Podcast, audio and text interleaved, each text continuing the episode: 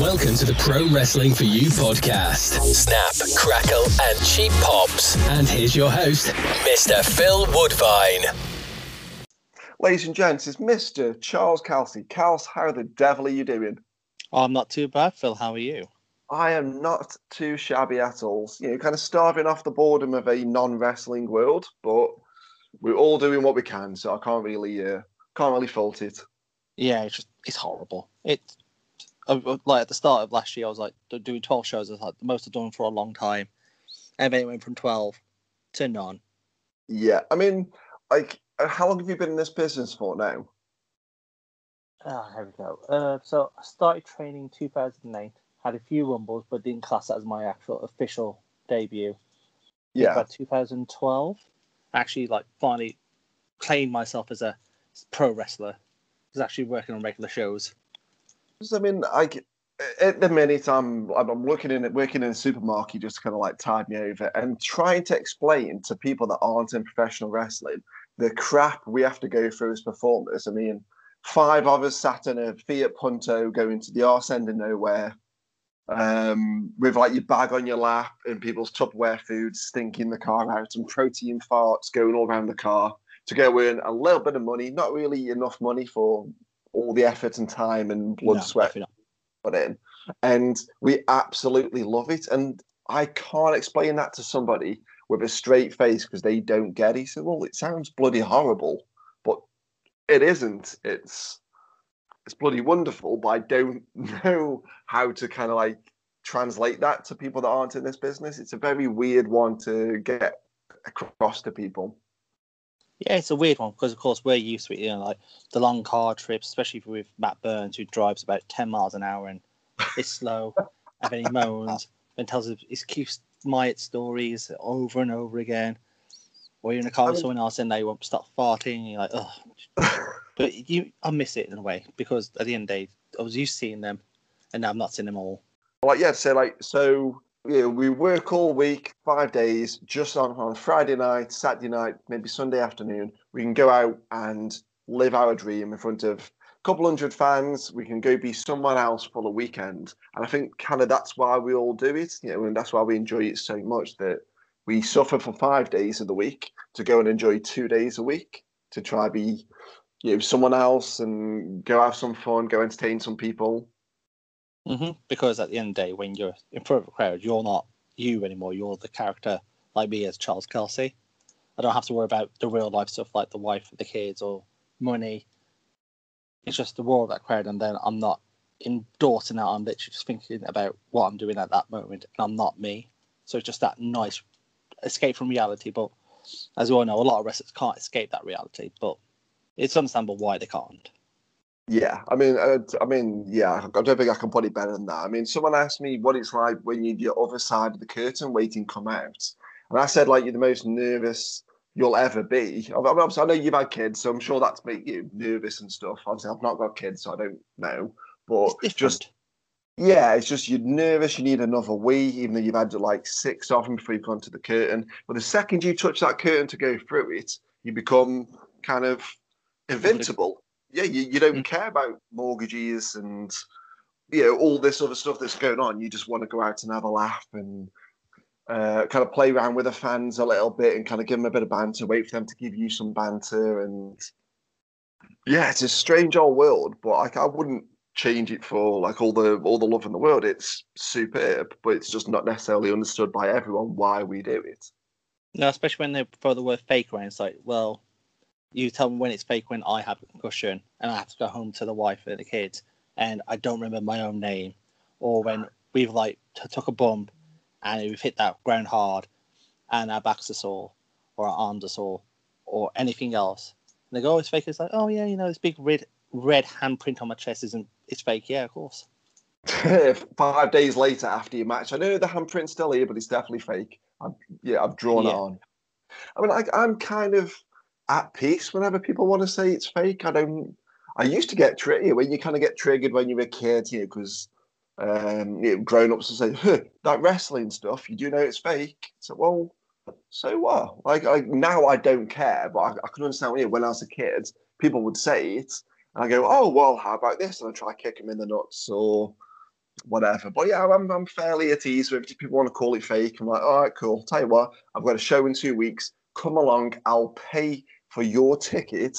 If you don't genuinely enjoy yourself, you don't owe me anything. If you do enjoy yourself and I see you enjoying yourself, you owe me the money for the ticket.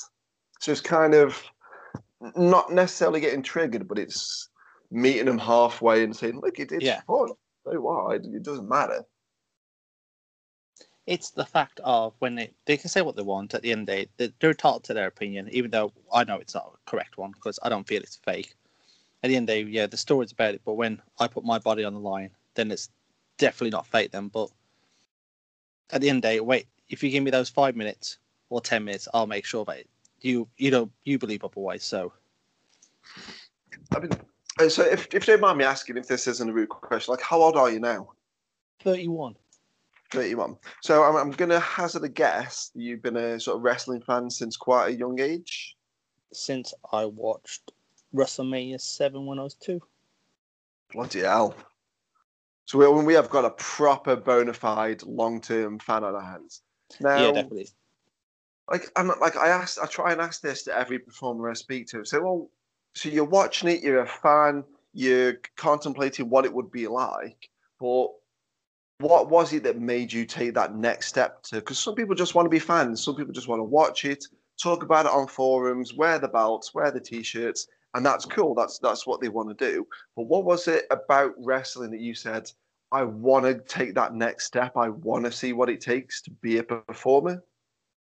watching Hulk Hogan do his poses and being larger than life and thinking, I want to do that. I want to feel that experience. I hmm. just always enjoyed it. I was like, you know, what, I want to do this one day. Always written like my books, going, "Oh, I'll be a pro wrestler." The typical like wrestler story, going, "Oh, I'll be a pro wrestler when I'm this age. I want to be WWE champion." Yada yada. But it's always been I've always wanted to do do this because it's just entertainment. I've loved it. I mean, like, have you ever had like any instances where, like, say you you're growing up in high school, you say to your, your guidance counselor or whatever whatever the, the term is, so, so what do you want to do when you leave school? I want to be be a pro wrestler, and they give you that look of, right. I don't Mm. that. I don't know. I think I think probably most of us did. Like I remember saying I wanted to be. Um, we had like three options for what was it? Um, work experience in high school. So, well, what do you want to do? And I said I want to either dig up dinosaurs, obviously, at Yeah, 14, a pro wrestler or a barber. And so, well, okay, we'll, we'll do something with the barbering because they had, they had no ideas how to handle anyone that wanted to be a pro wrestler because there was a bit of a resurgence in you know, wrestling 99 to, to you know, 2000 when I was Yeah. in high school. And because yeah, it, it was, WWF at the time was on Channel 4, Mm. so we could all watch it. And I'm sure lots of us said, Yeah, I want to be a pro wrestler. And they said, Yeah, you, you're going to go work at McDonald's or some car garage or some shit like that. I remember saying it to the council at the time, and they laughed in my face. Went, "You're not being arrested because there's no schools around here. No one likes it." Even though I'm 15, 16 at times, so it's a bit like, hang on. I know a lot of people who do, but anyway. And then I think they watched me about a couple of years ago in Gornal, and then I was like, I went up to going, "Now is now do you believe me? I'll never forget it. Never forget it. I was like, "Now you'll believe me because now you've watched me." Here in the flesh, my spandex and leather boots. What are you going to say now? I, I'm, I'm, I, am so sorry, and I'm going to lose like man points when I say this, but I've got an older sister. I had to watch whatever movies she put on, but that's like almost like Pretty Woman, where she goes back into that bloody shop when she's all done up and looking expensive, and you're like, "Recognize me now, bitch?" Yeah, Oh recognise me now. Yes. That's, that's amazing. I, I, I've never thought about comparing you to Pretty Woman, Julia Roberts, but you know what? From now on, dude, we're going to play Pretty Woman as your entrance music, and it's going to be mine and your little joke. It'll be fantastic. But then Matt Burns will get all jealous though, so I don't think we should do that because you know how like sensitive he gets. He's Yes, he is. Yeah. spotlight, even though he's a powerhouse. I mean, he is, he is a sensitive soul, but he- he's, he's a good egg. He's a good egg. He is. Now, um, for anyone that, that might be sort of hearing you for the first time, because yeah, we have some. Um, we're looking at this sort of stats yesterday or the day before, figuring out where all our listeners um, are listening to us from on America. Spot. And we've got like you know, a third of our percentages are from America, so they probably don't know my Stoke accent. They probably don't know your accent. But for any Brits listening that might not be um, as aware about you, you're not a Stokey, but you are living kind of in Stoke. You are No, an so- honorary Stokey. Yeah, so I'm technically a Dudley boy, an actual. Dudley boy. You know, born and bred there in the Black Country. You know, that good old chain on our flag of red, black, and white. But I live in Newcastle, near where you work. I mean, I, I love the idea of you being an, like an actual Dudley boy because I mean, you do have a passing resemblance to a young Bubba Ray Dudley. Would that would that be fair? No, if this if I start talking like this, would that help you there, Phil? Oh my god! Yeah, hide the accent. See, like for our like American friends that are, only aware of the London accent because they've only watched it on Friends and Frasier and all this sort of stuff, we are we are giving them an education today. We are giving them an actual tour around the UK of different uh, different accents. Oh yes, that's definitely like. Well, I talked to one of my um, long friend from there, and he was like, "Oh, you sound like a Stokey." I'm like, "Well, no, because I don't sound like a Stokey at all. I sound like just from there, just I don't have the accent as much. I can put it on perfectly. I just don't need everyone to go, "What is he saying?" Because it's like very slow, and like you don't sound empathetic or anything. But that's just that that accent. It's always. I mean, like. You, yeah, you, you have definitely since I've kind of like known you, you have kind of you're stepping up your sort of Stokey accent bits at a time. It's very it's a bit of a slow feed, but you can definitely tell certain words that you're saying. I'm like, ah, it's not even it's not even a, like a proper Midlander. It's more of a Stokey. it's when I start screaming, then it it comes out. Uh, if not it's like, when people go, it's Yao, it's like, it's you, not Yao. I'm not too sure how to tell you that. When I start screaming, I sound more Stokey. I don't, I don't, I don't know. I don't know. I- Um, It's one of those things. At the end of the day, people know Stokey. Sorry, not Stokey. Stoke has good old oat cakes. yeah, Robbie Williams. Everyone knows Dudley as like good old like the miners back in the day, and the the lovely accent and all some of our talent that come from there, like good old Spud, aka Mister Maverick now, Drake Maverick. of course, of course. Uh, I mean, I think like one, one of the sort of um, whenever we, we we get like a lot of talent from uh, Nottingham and uh, like so Liverpool, other places like that, and they as soon as I say Facebook, that's just that sets them off. That seems to be like the Stokey word that people go Facebook, mate. I'm a proper Stokey blokey. It's like what? No, Like- so this is what I realised with the wife. So if you go Book, Luke, Kook, or anything that goes ook in it, being you sound more like a Stokey then because of the mm-hmm. I like Facebook. Yeah. Or what do you fancy? What do you fancy cooking today? It's just that. That that's where you know you're from Stoke. We you have that ping there, you're like, okay, yeah, I know where you're from. But you're getting there. I'm noticing a few words. I'm, I'm, I'm very happy with your sort of Stokey progress. But saying that, Matt, yeah, your tag team partner, Matt Burns, doesn't really have a Stokey accent. Debatable. I'm going to say debatable on that, my friend. Uh, uh, okay, fair enough. Like that's never occurred to me before. like he's he's done like an episode of this, and I've been around him since 2007. I want to say hmm it's, it's never occurred to me that he's never really got a proper Stokey accent. Depends on the situation. When when he gets going, like just like when he's just blabbing on about something that he really adores or his newest hobby, then you start hearing it so much. I mean, if, if I was, to, I'm going to put you on the spot. I don't need to chuck you under the bus, but I hmm. want to, I want to see if me and you are thinking along the same lines. So, if you to ask Matt Burns for his wrestling story, like give us a wrestling story, Oh, which no, story, which story is he likely to tell? When I was making my debut, I didn't know the name. We took up with 14 names and then went to Keith mine to Keith mine. went, why don't you be Matt Burns? And that's where the name came from. He gave me my name. Oh my god, this is like some Derren Brown, Davy Copperfield shit. Like, I was, ladies and gents, I promise we've not rehearsed that. We, I didn't say, yeah, make sure you say this when I ask this question. But Matt Burns is famous for telling that story, and it's yeah. If, if you know him, you can almost do that impression of Matt Burns, and it, it's it's pretty spot on. Even if you're from Dudley, even if you're from Stoke, whatever the case may be, you'll be able to do that Matt Burns impression. Perfectly. Just do it one time, you've done it perfect then. Oh, oh, thank you so much for that. Like, if that would have gone wrong, we probably would have had to like edit that bit out because it'll make me look a bit more stupid. But No, Oh, def- so- definitely that. You at least hear it about four times a, a month. yeah, I mean, yeah, whether it's through the podcast, whether it's through a text, uh, a message, WhatsApp, something, Or he'll find he'll find a way. Yeah, he'll text, he'll find a way to you crowbar that in. Wrestling shows, him just talking to fans, him just going on babble. You always hear it, so it's I think that's I his think go he- to.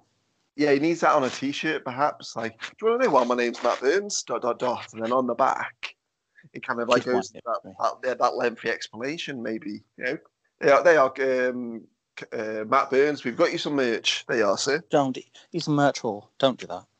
Oh God, I, I do apologise. do apologise.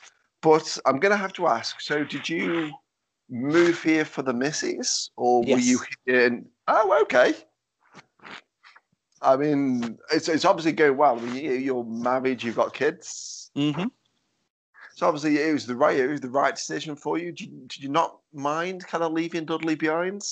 Yeah. So at the end of the day, I was making a little progress in around that area because there's like so many companies around there, and Yeah, I wasn't in the right headspace at that time. And I met the wife, was was dating and seeing each other. Then we had the baby, had a baby, and I was like, you know what, let's just make the change. And then I'm not gre- regretted it. At the end of the day, I'm happy I've had more shows than ever, so I can't really complain. I mean, uh, yeah, I mean, I, um, obviously we've met your missus, awesome, awesome lady. You got awesome, yeah, awesome kids.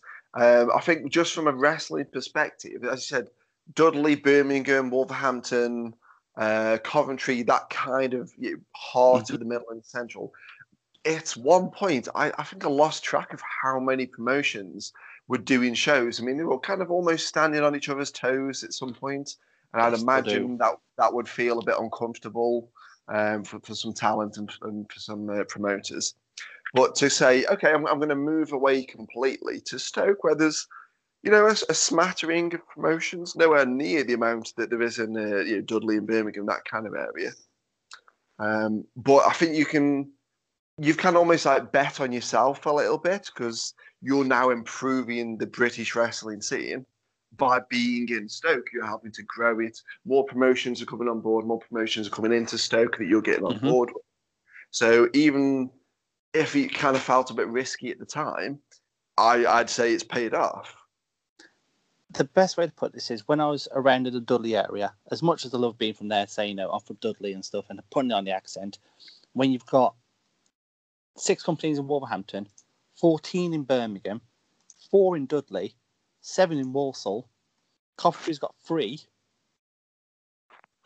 and no matter what, one of them's not going to like the other one. It, it got bad, so I've just made the decision of make come to Stoke at the end of the day. There might not be as many companies in Stoke, but then I can work on my craft, which I've done, and it's paid off. I mean, maybe it's um, like a, like a, a quality rather than quantity scenario, perhaps as well. So if the pressure's off a little bit because there's not companies competing and maybe backstabbing each other a little bit, would, would, Oh, that be kind of yeah? It's it's going to happen. Until let, let's call it what it is. I mean, Mm-hmm. we do treat professional wrestling. For anyone that's not in this business, professional wrestling is kind of like almost like a being in the mafia. We've all got our own turf. If you're coming into my turf, you need to let me know. If I'm going into yours, I might let you know. I might not because I think I'm bigger than you. Kind of vibe to it. It's a very weird business to be in uh, from from that sort of perspective, but. It's, it's just one of them things. I've got my area, they've got their area. Don't come into mine, I won't come into yours. That's fine. Evidently, Now, I've got a story about this actually that involves you. About this Oh, kind shit. of thing. So what happened was back in 2013, Slam West would go to Madeley. I already come to a couple of your shows, but you didn't know who I was. And you put a status up on Facebook about, you know, at the end of the day, you've got every right to because it's your area. Madeley's right next to Silverdale near enough. Yeah. And you were like, you know, no one's told me. And then we had a slight argument about it. Then I tried to ask you to go on your shows. And he was like, nope, nope, nope. And then that just made me think, I was like, hang on, I recognise that story. I mean, like, I mean, I've got to eat a little bit of humble pie here now because in 2000 and I'm going to say 17, I think that might be right. I could be wrong, Mhm. could be 18, but sem- 2017 2018. We actually ran a Pro Wrestling for You show at that Madeley venue that Slam ran uh, the show at. Mhm. And we did, I'll, I'll be honest, we didn't draw shit. We drew about 40 people, 50 people. Um, we had the likes of Big T on the show. We had Xia Brookside, Sean Custom. Um, so yeah, it was sort of, especially Xia Brookside. I mean, she was about to go into the uh, uh, Mae Young tournament. So yeah, we we, we kind of lost our ass on lost her ass on that one a little bit. But so yeah, it's eating a little bit of humble pie. We, we didn't we didn't draw in that venue, which is a shame because it's a gorgeous venue. But Really nice venue, especially backstage. Nice and nice and uh, roomy. I, I, see now I've got to ask this because um, did you have the same changing room that we did, where the, there was windows without any kind of curtains, blinds, anything like that? I was there when they had blinds. Ah, so it must must have been a different room because when we ran that uh, venue, the changing room they gave us, it was like a lovely little space with two little sort of uh, rooms within a room, but there was no curtains, no blinds, or anything on the window. So you got twenty wrestlers all getting changed in front of the fans walking in. And obviously, there wasn't that many fans. So there's about 50, 60 people, maybe tops. I'm, I'm sure we gave away a couple of comp tickets, so maybe 50 paid, 55 paid, something like that. But yeah, the, the changing room was just wide open. People were walking past and waving at wrestlers with their bits out. And yeah, um, I do remember that slam show you talked about. Um, I, I, I wouldn't have been living there at the time, but my dad is kind of like me, lived in Silverdale all his life. And he had like a leaflet through the post. Um, like you, go, you people going door to door and all this sort of thing. And I don't know, I think it just kind of rubbed me the wrong way because I thought, well, I get it, it's in Madeley, that's far enough away. Like now, it wouldn't overly bother me because we've got.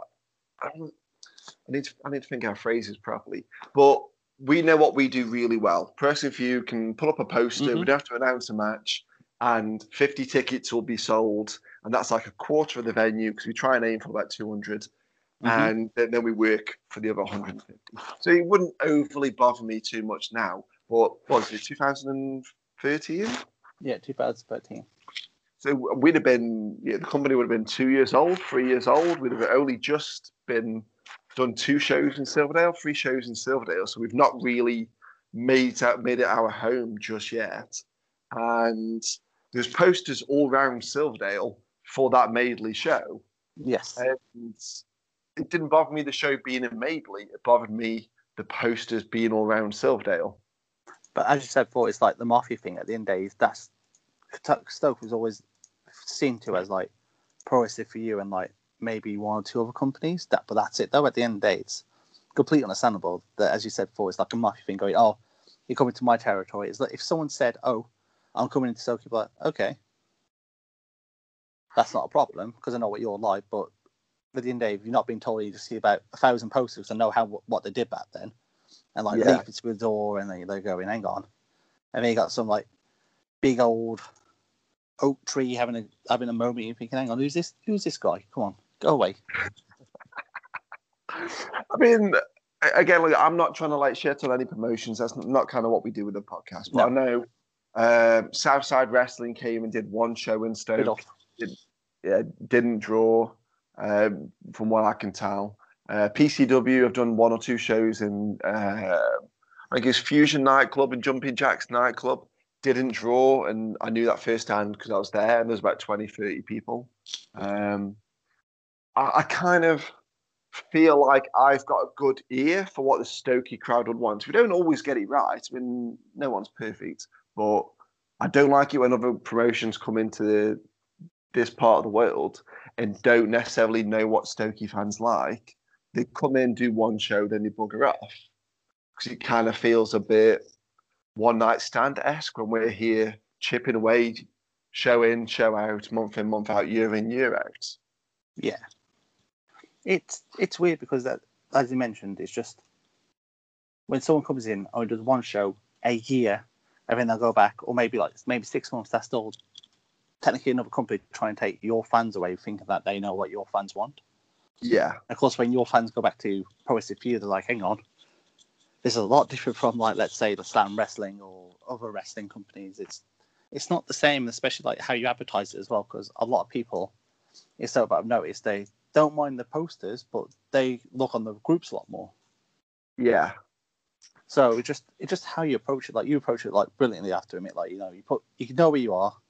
You get your posters in like very obvious places, but then you advertise it ma- majorly on like your newspapers, your radio shows. Everything is always there, so it's not always in your face. Technically, at least you can hear it some way or another.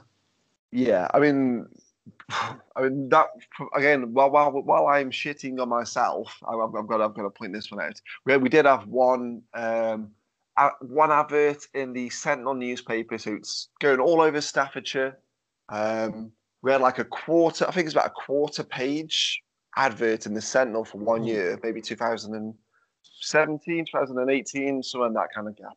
It cost us about 650 quid for a quarter page in the Sentinel. Just um, it was one advert. They did put some of our sort of posters on their online stuff through their online network and things like that. But for 650 quid for one advertisement in the Sentinel, and it didn't affect things one iota. I'd probably say that was a bit of a a bit of a fuck up on my behalf. It's a trial and error thing, isn't it? At the end of the day, you always think that newspapers because at the end of the day, everyone's going to buy Sentinel. A lot of people buy Sentinels, you know, on the way to work or or anything like that. It's still good. It's still good thing because if it, if you was think, oh, everyone looks at the sports section or like the advertisement section, your thing's got a quarter page there. I mean, like I felt okay about it until I realised that uh, if you go into you know, Newcastle under Lyme Town Centre, across from the bus station, which obviously heavy, heavy footfall where the bus station is, there Mhm. are three huge um, billboards, uh, yeah, attached to the, the sort of across the road from the bus station. And for an entire month to have a poster on a billboard, it was between three and five hundred quid for an entire month compared to one advert in a, in a newspaper. Had I known that at the time, we'd have gone with the fucking with the billboard because Mm. that's a month of very heavy footfall at the bus station. Um, but again, live and learn. Um, you don't know unless you try. So Trial and error, as you said. But at the end of the day, you know, you know better now, and you've come Yes. up to the other side of it with a lot of your shows nearly selling out or they are sold out. yeah, So- we, we, had, we had a few misses. So that Madeley show was a bit of a miss, but yeah, we, we, we're not doing too shabby. Um, I have got to ask, seeing as like you did bring it up. Um, so when would have been the first time I'd have actually met you? I went to your show without, and you said hi to me in 2012. Jesus Christ! Mm-hmm. Because it's right before the wife got pregnant, and I wanted to see a show, so I went there. You said hi to me. I can't remember the card. No, I, I, I wouldn't be able to tell you either. I've got no fucking I clue. think Gibson. Um, was it Zack Gibson was on the show? I think it was. Yeah, if- it was um, Zack Gibson and I don't know if I dare say this name at this point in time, but Mexican guy. Yeah, Mexican Mexican guy. Um, that would have been the first Silverdale show, uh, Silverdale Showdown one, February 2012. Mm-hmm. If I've got that right, ah, fucking hats off to me. I'm going to pat myself on the back for that because it's getting off almost a decade ago. But yeah, I'm pretty certain that was right. Um, February 2012. Yeah, seems seems to to sort of gel. Like I I, I that, just, that sounds bad because I I don't remember it at all. Um, show days manic. Um, people come up say hello. I've, I've had pictures of people that I don't know. No. Um, not too long ago, obviously before lockdown, all this sort of thing. I'm walking around B and M down Trent Vale with, with my mate, and some guy came up, knew everything about me, not in a stalker way, like he didn't know like me and say inside leg measurements, but he knew Wouldn't all about. me. Pro- well, yeah, he knew all about pro wrestling for you. He knew all about me. He could tell you more about me than I could, and I didn't have the presence of mind to kind of fake it. I was like, I don't know who you are, mate, and he kept telling me more and more and more. I was like, oh, I don't know who this dude is. I'm, like, I'm so sorry, but I, I, I, I don't know you. I proper strobed him off. I'm, I'm felt so shit. But It, it's a bit hard when they tell you more than you realise. You're like, hang on, hang on, hang on. What's this all about? Go. Yeah, I mean, it because he was there with there with his wife, with his girlfriend, whoever it was, and he's kind of like getting more excited. Oh, it's Phil, it's the wrestling guy, it's the person for you guys, blood, it's this, that, the other, and I just had a blank expression. All right, cool. I, I don't remember you. I'm so sorry. Oh, you do, you do, you do, my mate, such and such. I'm his cousin, such and. No, we do. We had we had that night out one time. No, you do. We went for tattoos together. No, not got a clue. Not got a fucking clue. Yeah, that, those were the best ones. Be like, oh, I'm, I'm this guy's cousin. And you're like, I don't know who you're on about. Sorry. You, you dig yourself a hole, but you don't know what you're digging for. Just stop it, please. Please. I mean, like at, at that point, the guy should just see how far he could go. Remember, remember, I gave you a kidney. What? Fucking hell. He, he, Like- I bet you still remember. Then you're like, oh yeah. No, no, still no, no. You should, should have done that to him. But I think the worst one I've had is when I was getting a train to a show, and the ticket guy come up and he called me the c word in front of about forty people on the train. I mean, it like the, fun. the the bad c word. The bad c word. Oh, Said you are a horrible c word. You need to fucking die, and I hate you. And I was like, That's amazing. I mean, I mean, did you get any compensation from? Was it Virgin Trains, cross cross country trains, whatever it was? it was West Midlands at the time. No, it, yeah, it was London's trains, and I laughed in his face, and I had to get off at the next stop anyway. I was just laughing at him, going, "You pathetic." This is when I was in the, the good old, before the, the Dosser King and everything, and the winner. just, uh, it was just one of those moods. I was like, I was tanned. I smelled like biscuits. I didn't care. I just, I was tired. I didn't want to. I didn't care. I mean, like for the people around you that would have been on the train hearing that, I mean, you'd have made their day. They'd have gone home and told so many people that story. If your name's Chris Drew, you you would tell my story anyway. So, good old, good old little Chris Drew. Ugh. I've got like a little bit about Chris Drew later on, which I'm, I'm gonna. Oh, gonna- I got many things about that boy, so don't worry. That's cool. That's cool. So, give me a little bit of an overview of this evolution of uh, Charles Kelsey. So, at what point did you kind of? When did you bring in the cape? I've got to ask it because the cape is fucking beautiful. Right, so I was the big deal first when I was at a, a company in Warsaw. Then, before my son was born, I looked at my wife and said, I'm to call myself Charles Kelsey. She looked at me weirdly. I was like, tough. Call myself Charles Kelsey. I was wearing a shirt at the time. And then I stopped wearing the shirt. Then, about just after the little one was born, because I'm a big fan of the, the Naruto um, anime, and there's that like stuff called the Akatsuki clan and they're like a bunch of rogues. And I saw it and I thought, you know what? I've not worn it in ages. I'm gonna wear it as a uh, a coat at first. I think it was last 2019. I thought, you know what? My arms aren't fitting it with the big these big old Uh, elbow pads on. I thought, you know what? I'm gonna put make it as a cape now, and then the rest is history. I mean, there's not many people that, that can pull off a cape. I mean, there's you and there's sexy Kev, and I can't think of anyone else to put in that list. So it's a party of two, and you both pull it off really, One- really well. Like, One's got a six pack and one's got a big belly, so it's not too bad. I'll take that compliment. well, I'm, I'm sure you've got some attributes that Kev goes. You know what? I'd love to have that. He'd love to have your height. Oh, a lot of people love to have my height. I mean, I um the last the sorry the penultimate show that you did for me at Pro Wrestling for You on the Rocks, I think it was. Um, I had some friends that had never been to a show before. Obviously, before Rona had kicked in and got rid of all wrestling. But it's your drop kicks that people come away talking about. Because you mean you are a sizable chap. You're about what Mhm. six, six four, six five, perhaps Six four, six five. My boots on. Six five your boots. I mean, and yeah, you're a you're a stocky lad. I'm Yes. I'm, yeah, I'm, I'm picking You my words. fat Phil. It's it's okay. Phil, No, don't no, no, no, no, not because like if if you were, I'd probably just say it because I think we know each other well enough now. I could probably say it, Yeah. but you you it's like evenly distributed. So you're a big, big guy. You're like a fucking vending machine with spandex. You know what I Mhm. mean?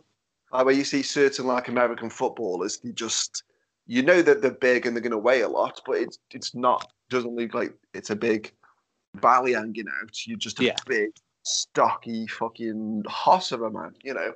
And we Mhm. came away from the On the Rocks show, and a couple of people kind of collared me. They'd never been to a pro wrestling for you show before, and while we're taking the ring down, we're paying people, and you know, doing all, all the shit you do after the show Yeah, yeah. they wanted to just talk about everything at a mile a minute. They were the person that said pro wrestling fuse like the Monty Python of pro wrestling um, because we were kind of like a bit of a freak show, but it just kind of works, which I quite liked. And they didn't have your name down; they couldn't name you, but they described you extremely well and said his fucking drop kicks are absolutely outstanding. I was like, I know, mate. I, I, I get it. I get it. I hadn't hit a drop kick like that in about three years. what's what's kind of like made that change? How can I put this not in the nicest way? So, as you know me, in a lot of other companies, I'm not the jolly boy. Of course. I am the the Dosser King, Charles Kelsey, blah blah blah. It was it. like it just it was something I haven't done in a while. I thought, you know what? It's pro wrestling for you. I got the Myatts. I don't like them. They're bold. The fans don't like them. So you know what? Let's give 'em- let's do something I've done in a while. There's a lot of stuff I did like I did that night which I've not done in a while, so it was just nice to do it. And but you know what? At the end of I'm six four.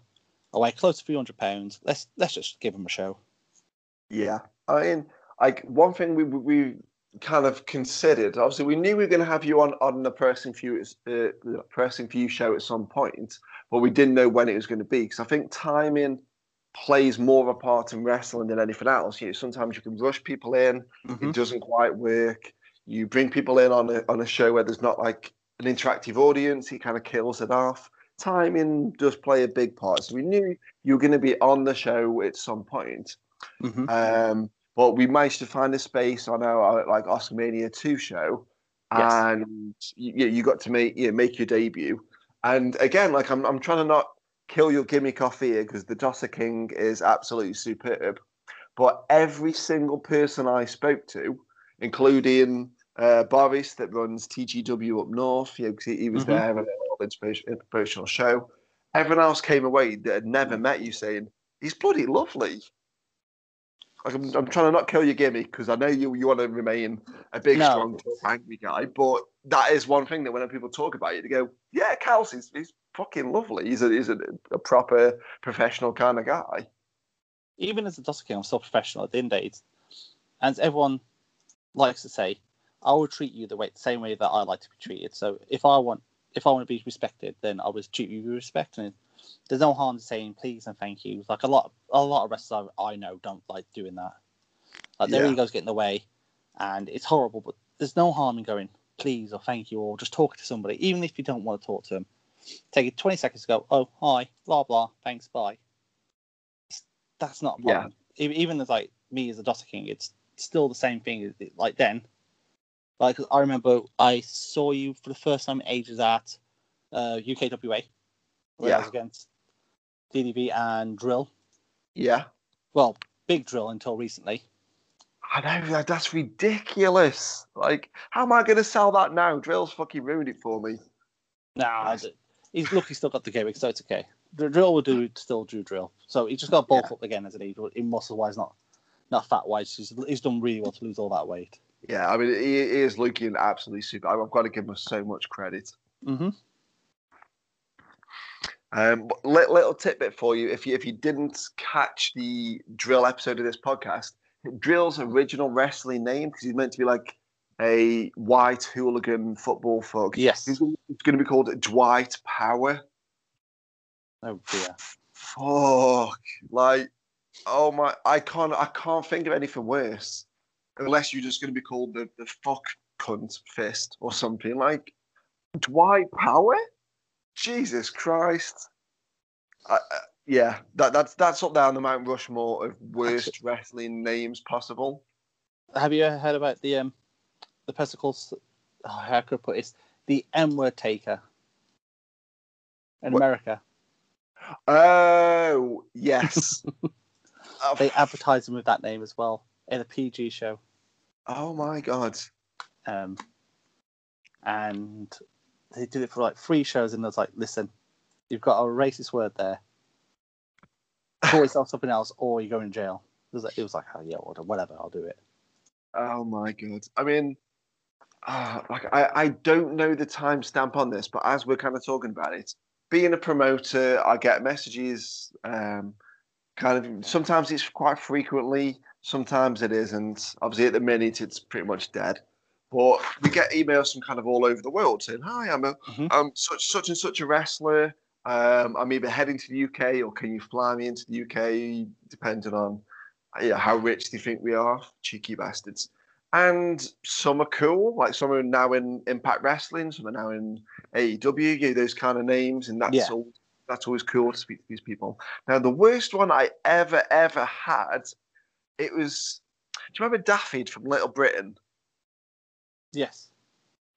Um, it was kind of like that. He was an American um, S and M baby. That she'd come Yes. out in like a light. you mentioned like- this.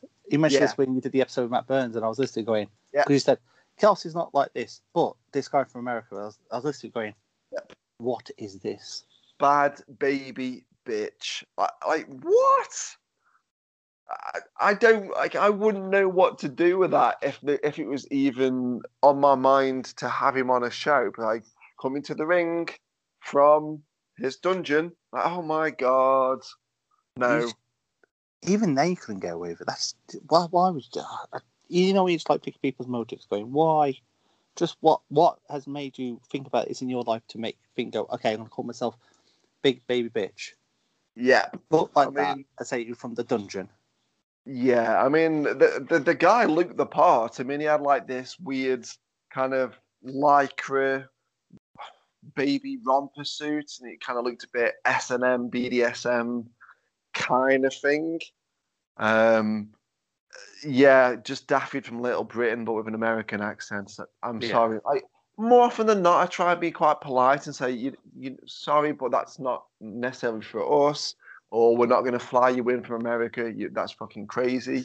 Oh, or yeah. we're book, or we're booked up, anything like that. But that guy was straight out, no, mate, not a fucking chance. Never gonna happen. Never ever going to happen. I could not do that. It's crazy. Especially when you're paying like his fees. I think that's the worst one when they expect you to pay for the fees. I You're mean, like, like, what, no, what's a flight from America? About six hundred quid. more than that. Well, nowadays it'd be more than that, but you're like thinking, hang on. So you want me to pay you technically six hundred plus, plus your expenses probably, plus the wrestle on my PG show, calling yourself that. Okay. Yeah, I mean, just no is kind of fucking written all over that. Yeah. Um, so obviously, for pro wrestling for you fans that are going to listen to this, they're going to know you as one half of the uh, the Jolly Boys, and uh, uh, right out the gate, I'm going to have to say the fact that you managed to shut Matt Burns up in a promo is mwah, perfect. It's it's beautifully done. Because anyone that knows Matt Burns, and we've said it already, he's the loveliest guy in the world. Like a genuinely really good egg. Just to give the shirt off his back without even asking. But he does talk a lot. He's he's you know he he does enjoy uh, uh, giving out the gift to the gab. And in the backstage promos, we've got the green screen set up. Yes. You don't you don't let him get a word in edgeways. You mean but very funny bastard. I I think the worst part was that day. I was really ill with the flu. Was like I got it like two weeks before. It wasn't the Rona either, so because no one else got it. I had the flu, and he just wouldn't stop talking. And as I said before, we do love him, but he just waffles on and on. And we, you know, he's like, we just get in that little trance. Yeah. Because you know that pro that part of the Keith Keith Myatt gave him my name is going to come out in the promo. You got to stop him. You've got to stop him, or else it just then like the fans going. But, but we know this already about you, Matt Burns. That Keith gave you your name. We don't need to hear it the twentieth time in two weeks. Yeah. I mean, so, someone compared him to uh, Grandpa Simpson, where he's telling that story, to, I think it's to Mr. Burns. And he said, Oh, I tied an onion to my belt. That was the style at the time.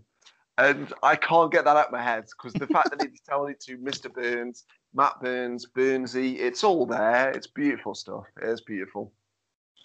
I think the Ah. best one was when he had a cage match and it was Matt Burns versus Tim Burns.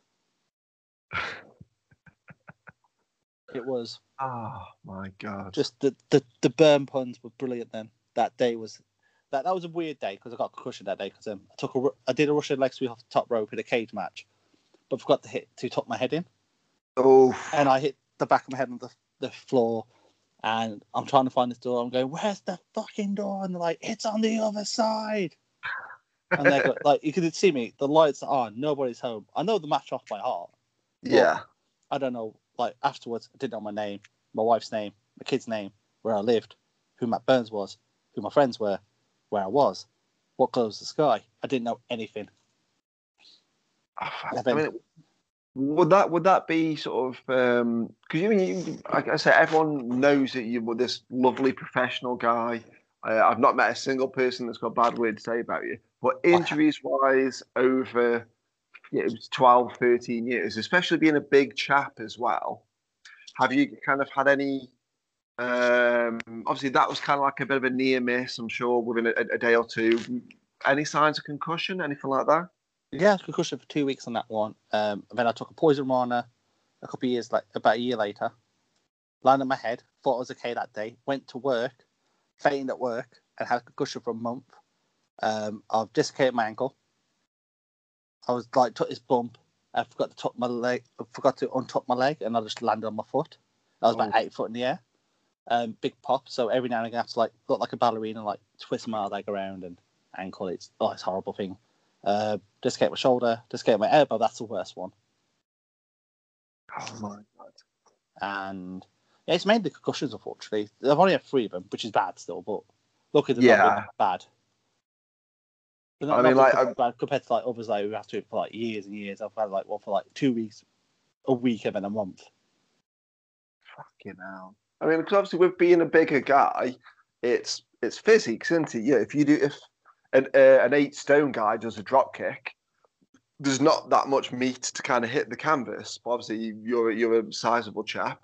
When you're Mhm. doing a fucking better drop kick than 99% of the people I've seen do a drop kick, but it's physics. You're a big chap. There's a lot of uh, um, a lot of sort of muscle mass being chucked Mhm. around. You're going to feel the effects of that more than an eight stoner would. I think it's not many when I'm gonna like do the Ric Flair spot. Then that's the, the worst ones, but I'm an idiot, so Uh, are we talking the, the, the front bump Ric Flair spot? Or? no, the one where he goes over the top rope, like up and over top Oh, rope, goes to yeah. the upper corner, gets thrown off. Classic flair. Lo- I mean, I love that. Um, I do want to talk about a little bit about the Jolly Boys, so because it kind of came out of nowhere almost um, for pro wrestling for you. I mean, hmm you de- you debuted on our, on our Oscarmania two show, so it was I want to say October the fifth, October the sixth. October fifth Yeah, fucking hell. at How, Port how, Vale. do, how do you know this better than I do? because it came up my memory. Because of what memories. Like, oh yeah, I remember because like the week before, um, it was meant to be Dominia, lovely lady. She got Yeah. injured.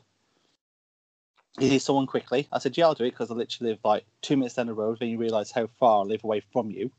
Yeah, Then I got there. He was like, he was like, look, this is your match. I was like, okay, done. There was a bit of stuff backstage, but then we got it sorted. And he was like, oh, next show I've got, I don't want you on the next uh, Pro Wrestling for You one, but on that one, but I've got another one that will be on the rocks on the 2nd of February. And he was like, do you want to do that one? I was like, yeah, of course. At the end of the day, I'm going to say yes to that. I mean, because I like, um, it- like it's weird how stuff kind of gets put together sometimes. So your name had come up a lot of the time. I mean, Ryan Myatt sings your praises, Matt Burns sings Oh, your praises, um, Keith sings your praises. I say like you've got a lot of people finding your corner. I'm not trying to blow too much smoke at your ass, But there's a lot there's there's a lot of people though that were um, just singing your praises. And again, it's just more of a timing thing of do we bring him in as a face, as a heel? What do we do with him at this point? Uh, because I don't, want to just give someone a one off. I at least want to say, here's three shows and this is what we're going to do, you know? Hmm. Um, so, like, yeah, your, your name came up. Perfect, cool. Got you on board. Uh, we're not going to talk about your tag team partner from the Oscarmania show. We're just gonna Yes. we're just gonna leave that one out. We'll call them sausage tits. Fuck you know. Um, And I, I- again, after that, after that match, after that show, Keith and Ryan, your opponents for the evening, singing your praises more than they ever ever have, and it, that's yeah, it's still a lot. Um, so they felt really bad for you because they give you ninety nine percent of everything, and you your un, unmentionable tag team partner uh, didn't really get to do all that much. But Let me. it, I'll explain that for you. So what happened was when we was going through the whole thing, that like with Keith, you have it because of his age, you can't just go, yeah, let's do this, this, this, and that. Say it once. You have to talk about it a few times, and then like he's remembered it, so that's great. And then like just comes to the room going, um, actually, I don't want to uh, do this anymore. Can uh, someone else do this spot? And I was like, you know what, let, let's do it. At the end of the day, I don't need someone professional like you ruining my match. At the end of the day, as I put on the status with as soon as I did, did your show, I went when opportunity knocks, you answer the door. At the end of the day, you didn't have to give me the spot. You didn't have to go, oh, you've got this. At the end of the day, it was my chance to prove to you that I belonged in your shows. Even if you went, okay, I can't have you in the next like let's say eight shows, but I want you in this show in eight shows time. That's still really good because I had to prove my thing for you. It's not Yeah. proving it to me because at the end of the day, in this wrestling business, you've got to have an ego, or else because if you don't believe in yourself, who's going to believe you in then? yeah, So there's that, and I was like, I had to prove it to you, I had to prove it to the Myatts, and that that's the easy part for me because at the end of the day, I know my abilities, but like as we discussed before, because it's been so long since I saw you, and you've rarely seen me wrestle, apart from that UKWA show, I have to prove to you that I am your guy technically. Yeah, So it didn't bother me. It's just the fact that people's unprofessionalism. It's like I'm there to show you and the fans that I deserve to be there. Like you know, you got Sugar Dugty who deserved to be there because he's the ace, and you got you got Burns, even though he's big, he does what he does, what he says on the tin. yeah. Drill wearing a KFC bucket on his head. But yeah, the you know Drill's gimmick. You know what Drill's made of. I mean, you've got like Ritmo who do the, do the silly salmon, and you've got good old Big Papa Goose as the RP guy. I love I love him so much. Um, Yeah. yeah, he's so underrated. There's a lot of underrated guys on Pro View, and it's ridiculous. Yeah, I mean, like I, I do try to kind of like one thing I love to do with, with the talent on uh, on- the Pro Wrestling for You shows is I try and work with everyone. I don't want to just get get them chuck them in a match.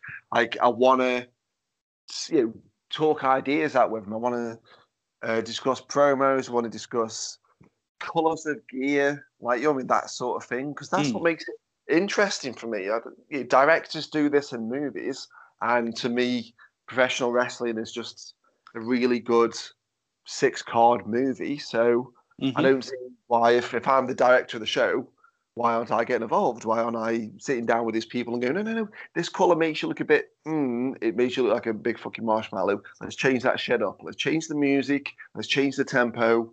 Let's do this. Let's make him talk more. Let's make him talk less. And we'll, we'll see what happens. Sometimes it'll work, sometimes it doesn't.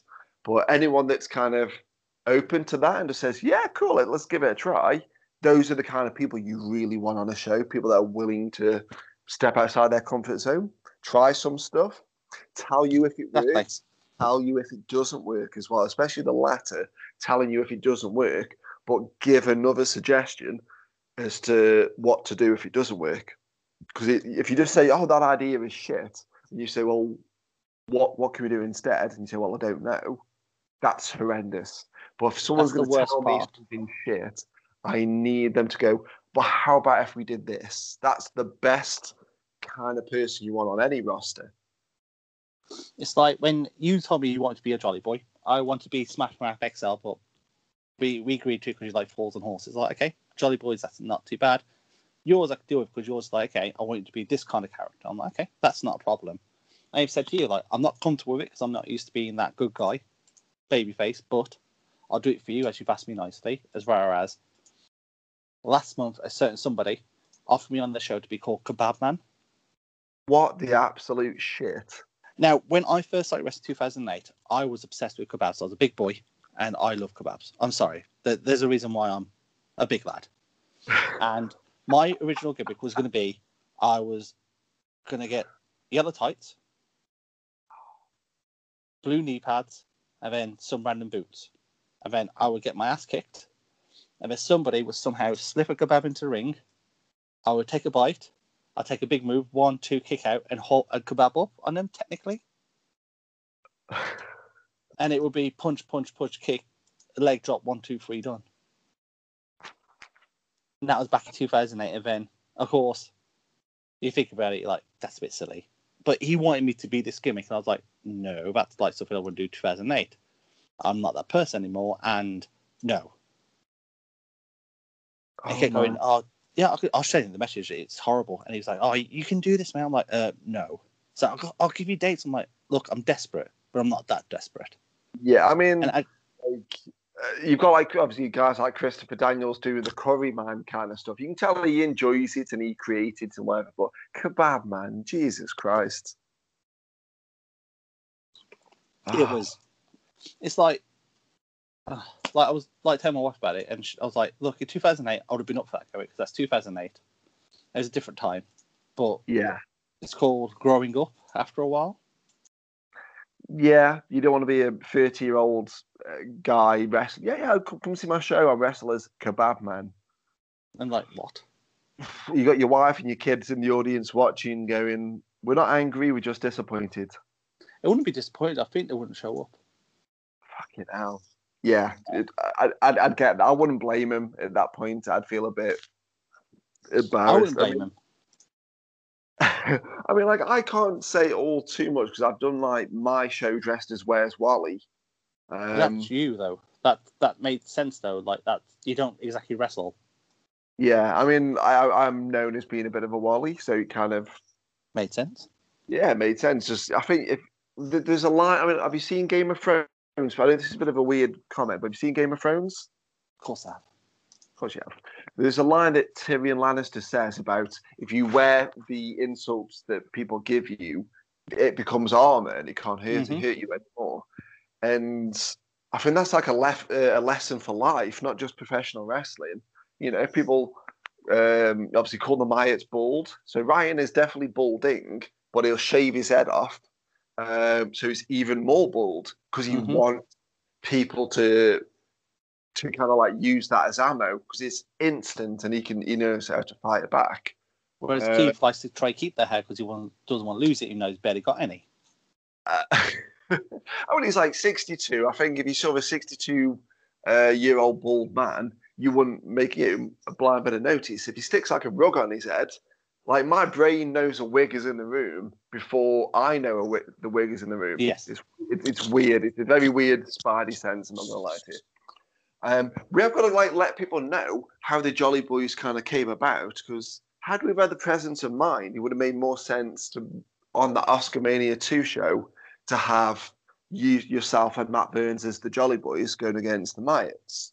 Um, unfortunately, we, we didn't come up with it until the car drive home from Oscarmania 2. This is this like I love this as, as like a origin story of, of sorts, you know. Matt Burns is driving, you're in the front, uh, got me and Daniel Terry in the back. Yes. We've got you know, microphones and, and bags on Merch our lap. boxes, Yeah, um, all, all your wrestling bags in between you both. You've got Yeah, everything like between you guys, and like the boots full, and Matt's driving Yeah. five miles an hour again. It's yeah. And, classic turns. O- Obviously, with him driving five miles an hour, there was a lot of lot of time to talk. Yeah, that's a good Mhm. 40, 45 minute drive from one end of Stoke to uh, to Castle. But Oh, yeah. Dan, like I mean, Dan have worked together every single day. It's our sort of day job for a good Mhm. couple of years, and he's he can tell what I'm thinking. I can tell what he's thinking. We don't need to say it, but we're sat in the back and we're listening to you two talk.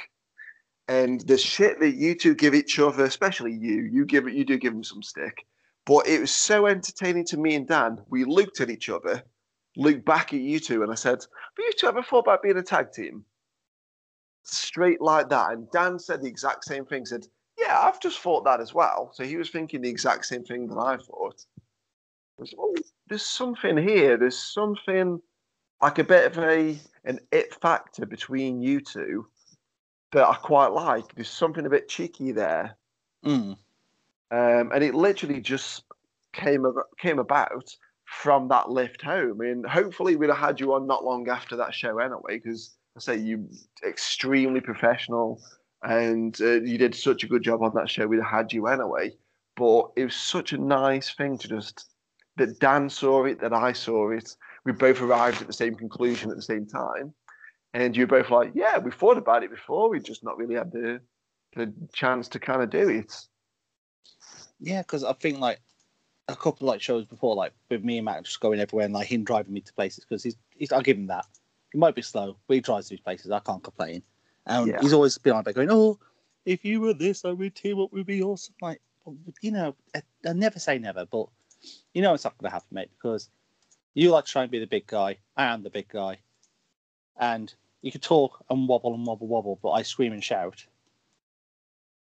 But Yeah. I'll, I'll be up for it, and then we just like said it for you guys. You're like, oh, do you want to be, you want to be a tag? It's like, eh, we have talked about it, and that's how the Jolly Boys born. Because you then like the message the day after was, what do you want to be called? I'm like, um, uh, I don't know. And he was like, oh, get here's three names. One's Jolly Boys. One was, I can't remember the other two. They were like, I was like, oh, j- j- I don't mind the Jolly Boys. I want to be this. He was like, I want the Jolly Boys. I'm like, okay, well, I'll be the Jolly Boys then. I, I, yeah, because I mean, I was trying to we are trying to think of something. Now, the obviously the difficulty with both of you, you know, especially you, know, you being a, a probably bigger than ninety nine percent of my roster. Burns again, and he's obviously he hasn't really got the height that you've got, but he's you know, he's a sizable chap as well. With you both being baby faces, you've kind of got a bit of an issue there. That if you're bigger than the heels, it's it's it's an obstacle that we've created that we have to find a way around.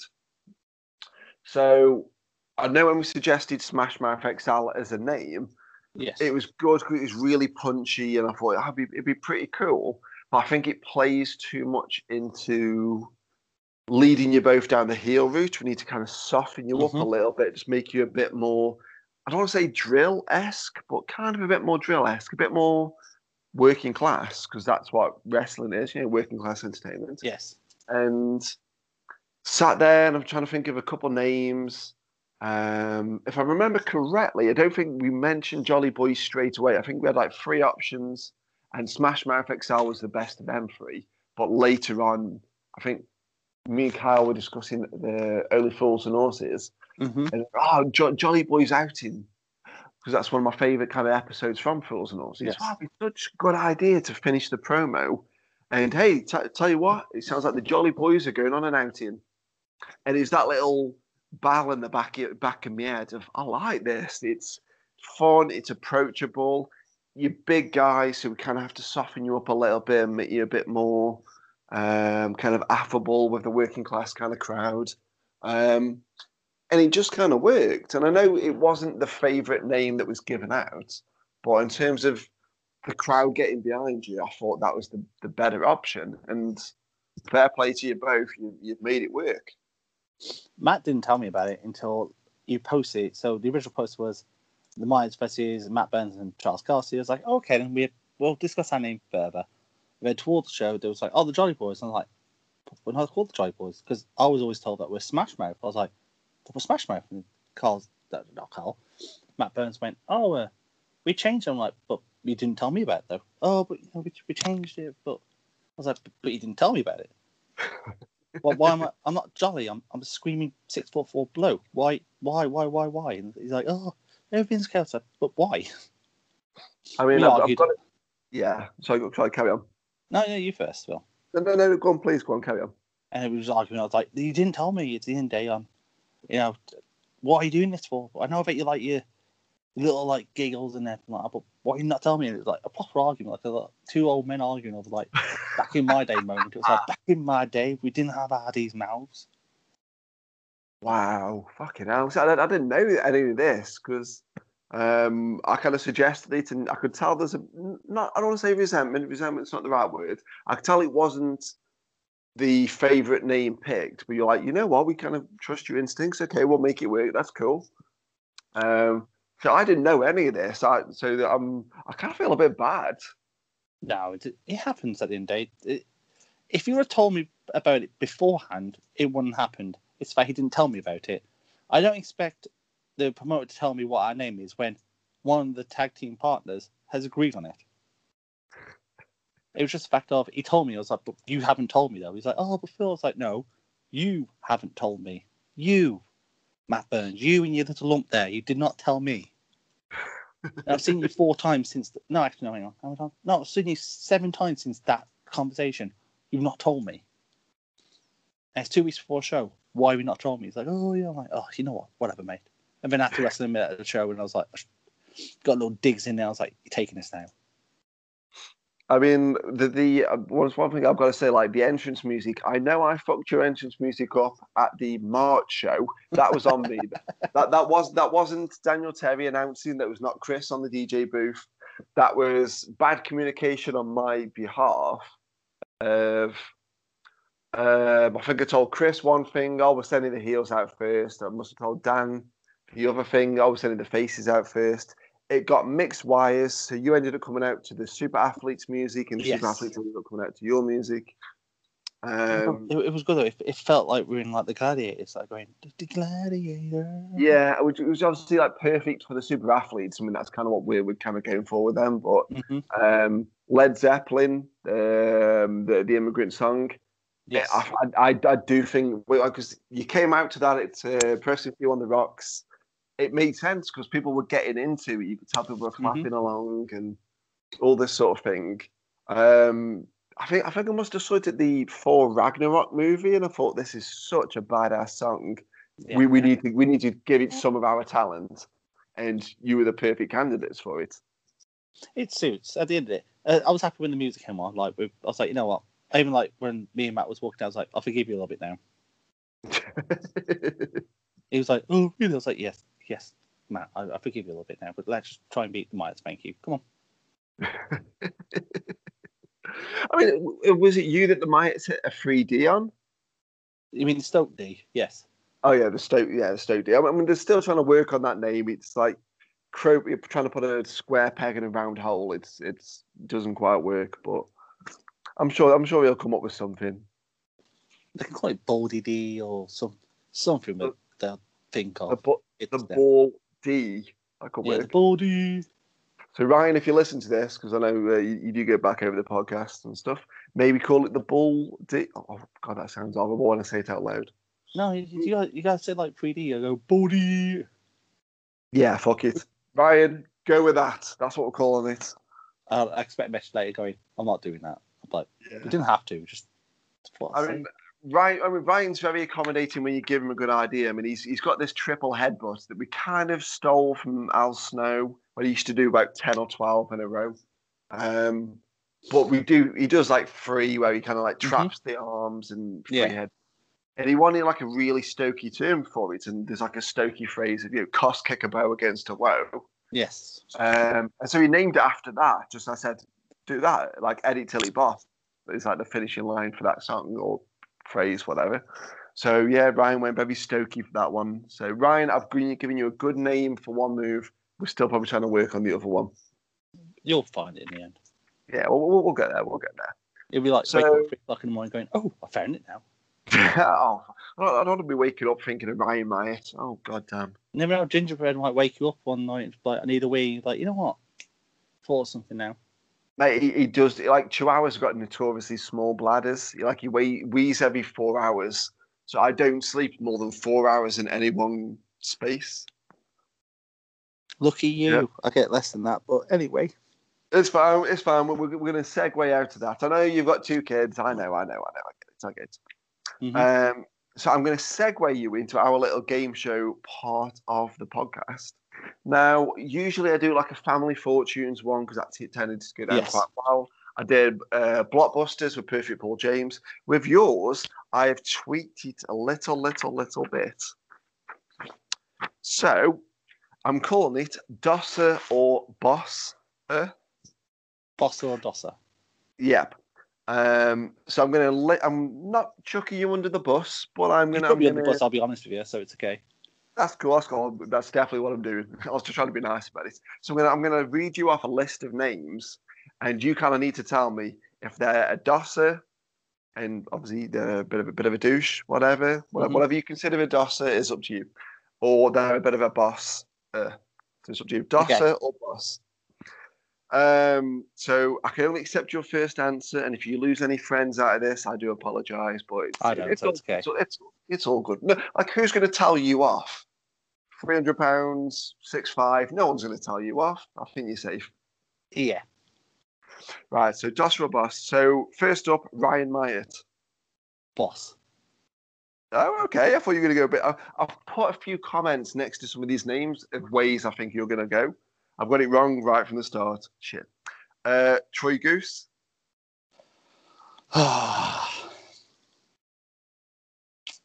the boss. Kit Knox. Waste Mendoza. Geordie Stew. A Dosser because my little brother lives in Sunderland. He says like a Geordie. And whenever I see George Stew, I think of him and it really annoys me. Barricade. Dosser. Uh, Mr. Oscarmania Matthew Brooks. Never met him, so I can't say anything. Um, Keith Myatt. Ah, I can't say either because he's a ball kicker. Yeah, yeah, he is definitely a ball kicker. You've got you've got to pick, dude. You've got to pick one. He's he's nice to my family, so I'll give him the I'll give him the boss. Dougie, Math- Dougie Matthews. good egg. I mean, good, but he's a good boss. um, all three guys of AWOL. Oh, Dossers. See see that that noise. Does that mean there's like a bit of a mixture of dossers and bosses in that group? They're sneaky little young boys. So, like a normal person as well. It's just they're young and they that's it. They think they rule the world and just no, just can't accept it. Fine. I mean, like I, I did my podcast with them. I think it was about a week ago. I mean, I properly upset the apple cart with them. I was asking them who's who's the the leader of AWOL. They each thought it was themselves, and it really, yep, we did good. But they're, they're all good. Next name, AJ Hughes, My son, he's a boss. Sugar Dunkerton, He's the boss. He was really nice when I met him. yeah, um, Christopher Drew, Little weasel waste man, Dosser. Little weasel. uh, no Does love lost. good. Uh, yeah, I mean, like he is, he is- kids. yeah, I mean, he is definitely paying tribute to uh, Bobby the Brain. He's got that nailed down. You've never Um, seen his fra- phase when he wanted to be Mr. Perfect, then he wanted to be Ric Flair, then he was manager for ages, he wanted to be Bobby Heenan, then he wanted to be Gorilla Monsoon. Oh, you've, you've not seen those phases, so you're lucky. Extremely. I love him, but he's a little Yeah. weasel. um, the Beverweight Drill. He's a dosser because I beat him. um, Luke Basham, Waste man. Dosser. and last but not least, Matt Burns. I can't say what I want to say. He's a dosser. Burnsy, I'm so sorry. I'm so sorry, but uh, it's it's kind of what it is. Hmm And uh, yeah, that's that's the last one. You didn't do too bad. There's a couple that I thought you were going to go one way on. Um, but yeah, for the most part, I've got most of them right. Obviously, the Wow. Ryan Myatt one, I I got proper wrong right off the, right off the bat. So yeah, shit the bed on that one. Um, is there anything before we sign off? Is there anything that you want to promote? Have you got any sort of like YouTube channels with matches, uh, anything like that that you want to promote? Probably just my own stuff. Probably like the Charles Kelsey Facebook thing. Uh, I've not been on age because the worst part about this pandemic is like you can't really post on the page too much because what can you do? Like I, do- I do like matches every now and again, and then it was just boring. Like you can't really do much. And at the moment, with wrestling wise, the only thing you can really watch is maybe WWE, AEW, Impact every now and again if we get it over here just watch wrestling at the moment. If you can, watch it at the end of the day. Look at all the good companies are still around, like New Japan, re- recent uh, Wrestle Kingdom. Good with Ibushi. It's just, it's hard, but still watch wrestling because it still gives you the love for it, even though it's hard. But it still gives you the love for the wrestling. You're like, okay, I'm not missing my fix there, technically. Yeah, I, I like that. you- I've given like again. This just goes back to what we said. I've given you a platform to promote your stuff. You've just promoted everybody's stuff. Everyone. It, Again, it's that- hard that's- in the UK at the moment, especially because like we, like some companies have done it, which they can. That's not a problem. And some people, some companies got messed over because they were told they could and then they couldn't. And then like I know a couple of shows that were just about to do it. Then good old lockdown two happened, then lockdown three happened. But it's just as as I can talk about myself all day long, just like anybody else, realistically. But it's not about pro- promoting about keeping the interest of wrestling alive because if fans or anyone else don't watch wrestling, then when you have a show, they'll be like, "Oh, it's wrestling. I haven't watched in ages. Oh, okay. Uh, how do I act? Or what do I I do?" mean, like, I wasn't going to ask this question, but you know what? Since kind of like you Hmm. brought it up, I'm, I'm go- I am going to have to ask this. Do you not think a lot of promotions are just kind of jumping the gun at the minute? I mean, would like me personally, I would prefer to not promote a show until I know we're all good to go. I kind of think the, the promotions that are uh, really rushing out the yeah, out the gate. These are all our shows for the rest of the year. I think it does more damage to announce shows and to cancel them than to not even announce them at all. it's hard because at the end of the day, I personally thought that when we went to lockdown last year, it'll be oh, over done with for six months tops. Yeah. Like I thought everyone would follow the rules. Some people didn't. I did, and I thought we're back. And then unfortunately, that didn't happen. I was like, okay. But then like people going, oh, these are the rest of the shows. Like, but you can't guarantee it though, especially at the moment because there's new ways of it coming. Like one from bloody, is it South Africa, and the other one's coming from Brazil at the moment in Japan. It's like it. You don't know when we're going to come back, and you look. It's not like you look like a fool. It just doesn't make you look very good when you go. I'm gonna. We got these shows coming up. It's like, yeah, but we're in a pandemic, and you might have to cancel those shows. Especially if people buy the tickets ready, and you go, actually, I can't do it. Yeah. It hurts you more than it hurts anybody else because at the end of the day, you're the one trying to invest in it. And if it's a government, like I know that um, APW had it, uh, the Academy Pro Wrestling Academy, had it where they were told they could go a week before the show. They got then got told, actually, no, you can't. I mean, Just hard. yeah, I mean, it's it is it's so difficult. I mean, I don't want to do a show where we can only have what like fifty percent of the venue filled up. That to me seems a waste. Yeah, you go along to especially like pro wrestling few shows. We we don't necessarily cater towards. This is going to sound weird. We don't necessarily cater towards wrestling fans because a lot of the people there aren't diehard wrestling fans. We don't. They don't know what strong style is. They, they for the most part don't give a shit. They want a show, kind of like a Broadway show kind of thing, or a play or whatever. So the idea of not having a, a full crowd where they're sharing the energy, they're sharing the chants, the Mm. banter, and all that sort of stuff. That's what makes a wrestling show. I I don't ever want to do a show if we've got to have 50 people all in masks. You can't get up, you can't drink, you've got to be wrapped in bubble wrap. That's just not going to be fun. I'd prefer do no show than a show that's that sanitized.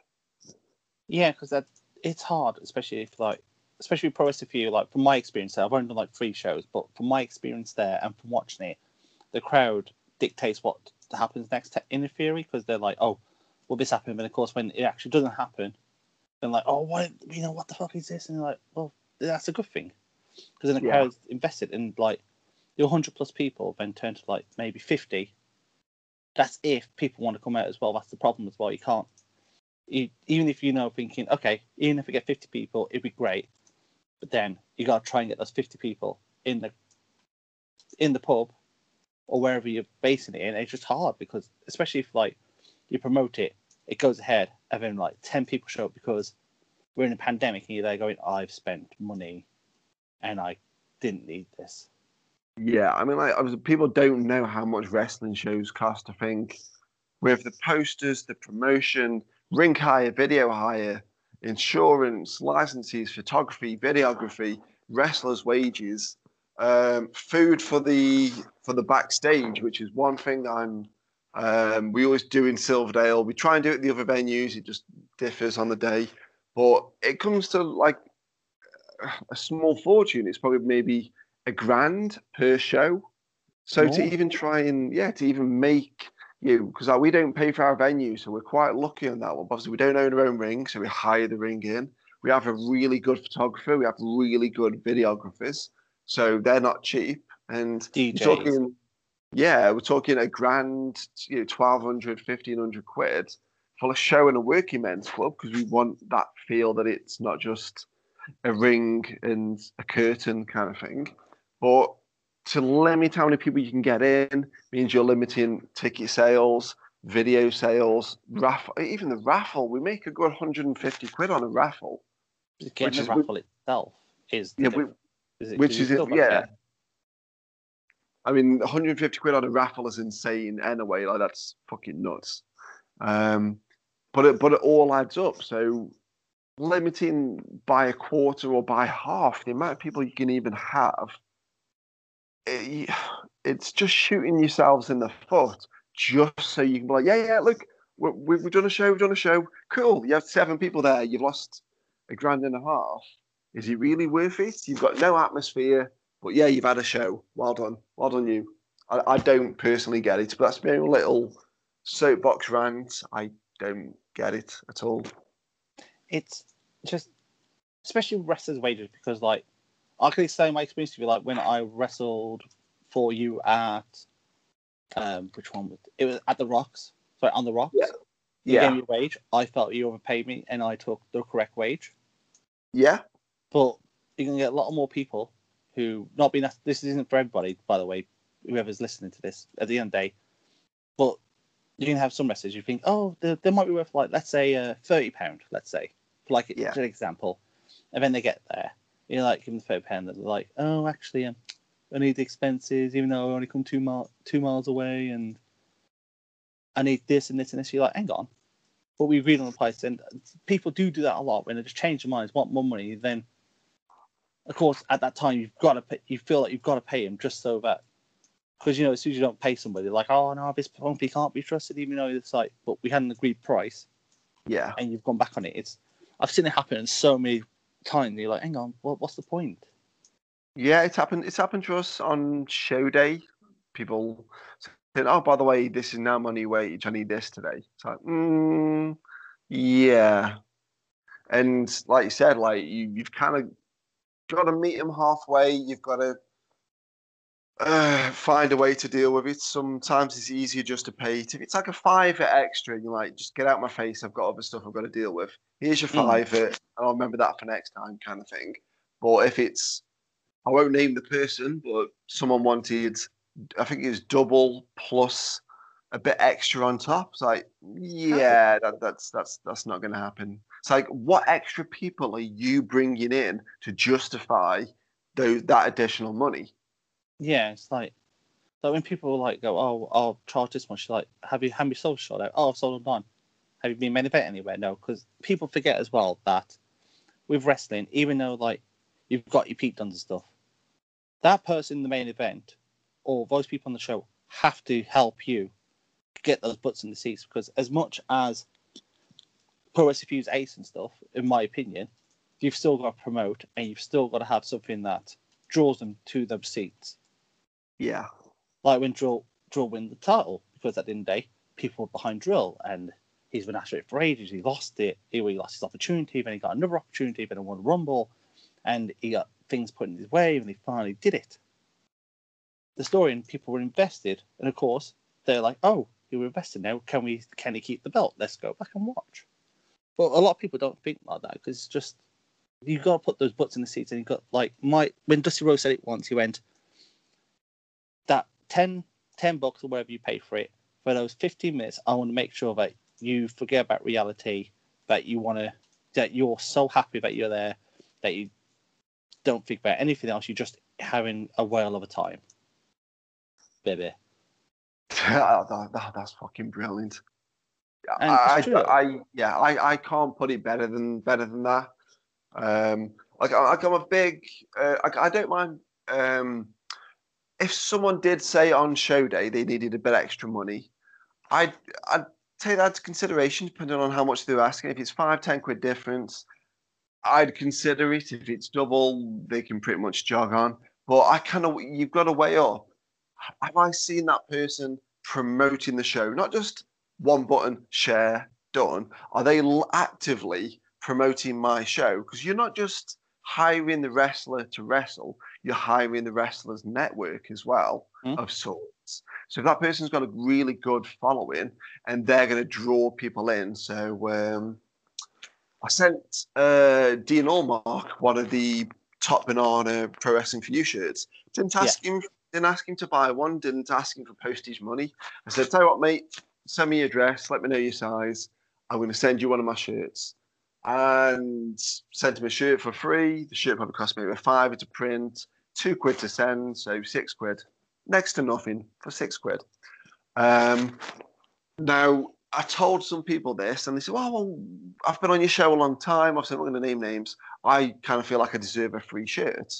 I said, "I get it, but just by Dino tagging us in his pictures, I've just gone and sold twelve shirts to a lot of names I don't recognise. So." Mm-hmm. I- I'm not. I'm not buying with my six quid that I spent on giving you do you know a shirt. He's now got me 50, 60, 70 quid that I wouldn't have got without him. So swings and roundabouts. It's spend a little, get a lot back. So wrestlers have got to bear that in mind. If they're going to ask for higher wages, what are they doing to justify it? Are they inviting people to the show? Are they telling people the door times, the ticket prices, the venue? Are they putting on? By the way, look, I always go to Stoke on this bus, on this train. If if you get into Stoke, this is the best one to get. Are they going above and beyond? If they are, fuck it, have an extra tenner. I might, like I might even tip them. Um, but yeah, it's it, it's, it's all kind of like it's all it's all relative. If they if they earn it and they're worth it, then yeah, that's not too bad. It's like you said, the Allmark thing. At the end of the day, it, let, let's use me. So my, let's say my Facebook has, it does actually have 500 people. It's like, yeah, okay, give Kelsey a shirt because he's been on like 10 shows, let's say. But then oh, only two buy him. But then you got Allmark, who's just been to Japan at that time as well, Yeah, is constantly wrestling, but that's his full time job, and his following is amazing because he's been around Europe, especially when you got All Star and like the big companies booking you. It just it's not just business; it's the fact of like the courtesy of going, oh, here you go, because at the end of the day, you're a Stokey, let's send you that. It's, just, it's still just goodwill, and you got 12 shirts out of it at full whack, in theory. So you're like, that's what it's all about. And then when you get like wrestlers who go, oh, because you'll probably notice as well when like wrestlers go, oh yeah, they'll only promote you on the day. yeah, You know, they're going, hang on, my show, you've you've known about my show for like a month, let's say. Why have you not promoted it? Even if it's like once a week at the internet, still once a week, people go, oh yeah, he's at Stoke, he's at Silverdale on this day. Oh yeah, we forget. They forget. Oh no, he's told us again the week later. But it's, like, oh yeah, I'm here. It's like, yeah, I can't make it because not enough time. It's it's it is annoying. yeah, Not even as a promoter, it's like going, but you're asking for this kind of money. Like I see people who like try to charge fifty pound just to rest at a place, and the promoter wants like, hang on, why do you deserve that fifty pound? You're not a big name. Why? yeah. And I, like I always look at it as um, like say if tickets are five five quid each, just for argument's sake, tickets are five quid each, and they're earning thirty quid. So that six people have to come in and pay for their ticket to pay for that one person. Mm-hmm. Now, if that person's wanting 50 quid instead of 30 quid, I'm like, okay, well, have you got me four additional fans in my venue? Because if you have, you know what? Fuck it, yeah. Like, I'm, I'm sure we can meet halfway. I might chuck you a tenner, maybe you know, give you 15 quid or something because you've gone out your way to get me people that I can't Mhm. get. If you're just doing the bare minimum, why the fuck would I pay you almost double for nothing? I'm not getting anything extra out of you. So, especially when you're putting all that money not just on him, you got to put it for the other wrestlers they sit for, and the, the ring, the insurance is the big one as well, and then like Yeah. photographer, videographer, because of course you have two separate ones. Because some Yeah. places do it, you have two separate ones, and then you got your DJ. It's like it all adds up, and they're going, "Oh, what extra?" You're like, no, prove to me how you've brought this number in. If you've brought me twenty people in, then yeah, go ahead with it. yeah. If you're if you brought me two people in, then I've lost out technically forty pound. So pe- people don't think about that. It's, fact it's like, come on, think about your prices. Yeah, I mean, there's definitely like a short-sightedness when people are just like, "Well, I, I've wrestled for one pro, uh, promotion because one promoter know, stupidly give me fifty quid instead of twenty quid. I must be at a fifty quid level." No, dude, that's not how this shit works. Um, it, it doesn't work that way. You know, just because one person pays you one thing, you're going to price yourself out to the market a little bit because Mm-hmm. a lot of people aren't going to give you 50 quid. They can't give you 50 quid. So if you're now saying you're a 50 quid guy, I wish you well, but it's not going to happen here. It's it's when people don't prove it as well. They're like they get there, and then they think, "I'm getting paid fifty pound. I'm not going to wrestle as well." That's that's one thing that gets to me. It's like for my wage, I earn that wage in my opinion because I do everything I can to make sure that you're happy, the fans are happy, and that the rest of wrestling is happy because I need to prove myself to make sure that I'm worth that money. Yeah. Whereas you get some people who wrestle to the bare minimum for everything they do, and they go, "Oh yeah, well I got paid more than you." It's like, well, tough shit. Are you worth it? No. But unfortunately, some promoters are silly because they feel pressured into paying them. Yeah. Uh, that you can. I mean, some people don't necessarily bear in mind um, travel as well. And obviously, travel is it's it's you know promoters pay people's petrol. It is what it is. But if you've got a lot of talent on your doorstep, so you're not buying in cars from elsewhere, that person may be only getting twenty quid wage. If it costs them fifty quid in petrol to get there, you're giving them seventy fucking quid and it, some people don't you know, say, oh well, I get you know, fifty quid at my home promotion. Yeah, you live next door to the venue. He doesn't mind giving you fifty quid because that fifty quid to you might be twenty quid to another guy with a thirty quid wage uh, petrol on top. Yeah. It's it's it is it's a very weird um, thought process with a lot of people. Some people think very highly of themselves. Some people don't think highly enough. Um, and everything that goes in between, I suppose. And how can I put it as well? Like, especially if like they've got on sort of like a different show. Let's say they got on a PCW. Like I know that Carl, uh, Matt Burns had one where, because he's the promoter of UKW8, and he told me about it, and he showed me a message where some guy was like, "Oh, I'm a referee." He charged like it looked like a little price, and he went, "Oh, I've just debuted on a Pro Wrestling, not Pro Wrestling for You, PCW's main show. I'm doubling my fee." Oof. It was like, but why? There's no need. It, if you if you said that I've gone to the big companies, I'm like, yeah, you know what? Fair enough. I can understand because now you've got that logo next to you. But when not necessarily to PCW, they're still a big company. But to go from like one thing to another just because you've been main rostered on their show, it's like, hang on. You're asking us for a booking, and you've gone, oh yeah, I'm going to double it now. It's like, no, I don't, I don't get some people sometimes, but I understand what why they do it. Because when a lot of people think of wrestling, they think, oh, they earn quite a bit of money. It's like, no. If you're not big time, you don't earn that big money. No, I mean, if you wanted to do one show for 50 quid or two shows for 25 quid, I'd want to do the two shows for 25 quid, mainly Mhm. because then it's like, okay, I'm on two shows, so I get to do two things that I love rather than one. I might have some additional merch. That's two crowds I can push my merch to rather than one. You know what I mean? Like, obviously, I wouldn't dilute it to the point that I'd do, you know, 10 shows for a fiver, but I'd find a happy medium, you know? It's also you, people forget as well that when you, if you do those two shows for twenty five pound, there's a very big possibility that there's a promoter there watching the show who's going to go, oh, I might like him or her. Let's use them. And then that's another show for twenty five pound and another one for twenty five. Yeah. And it adds up instead of that one show for, fif- for 50 and then they're going, eh, no. You know, so it's, no. I, I understand where you come from now. I'd rather do the two shows for 25 than one show for 50, which I personally don't think I'm worth that much because i got to think about the promoter and me. Because if you're asking for a high price, then I've got to do more extra. It's like, okay, I want to give you extra as it is, but what if I don't deliver? I, yeah, I mean, it's it's it's crazy. I mean, wrestling's that one of the last places where people do haggle, which I quite like. I like that people are cheeky enough to kind of haggle a little bit, but they're not always the smartest with it. But you know what? Like like we said at the start of this podcast, people have got to like live and learn. You know, they'll they price themselves out. That's up to them, and they lose bookings. And if they've got to lose a bit of face and drop it back down again, that's just a learning curve for them. That's what we've Yeah. all got to do. So I think that that's that's kind of on them. I know we have kind of gone off on the weeds a little bit here. We're, we're definitely getting up on our on our little soapboxes with this. Soapbox. You know, Gogglebox X having a moan about it, going, back in my day when we saw these wrestlers, they weren't worth all this much. Or we knew they was on our show. Look at them now. Not In my day, my day, we got a fiver, a satsuma, and a kick in the arse. It's like fucking hell. Oh, oh.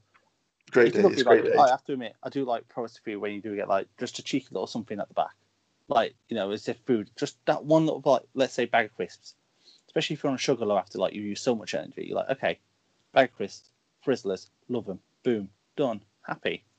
So, so, there It's we just are, the little things that count.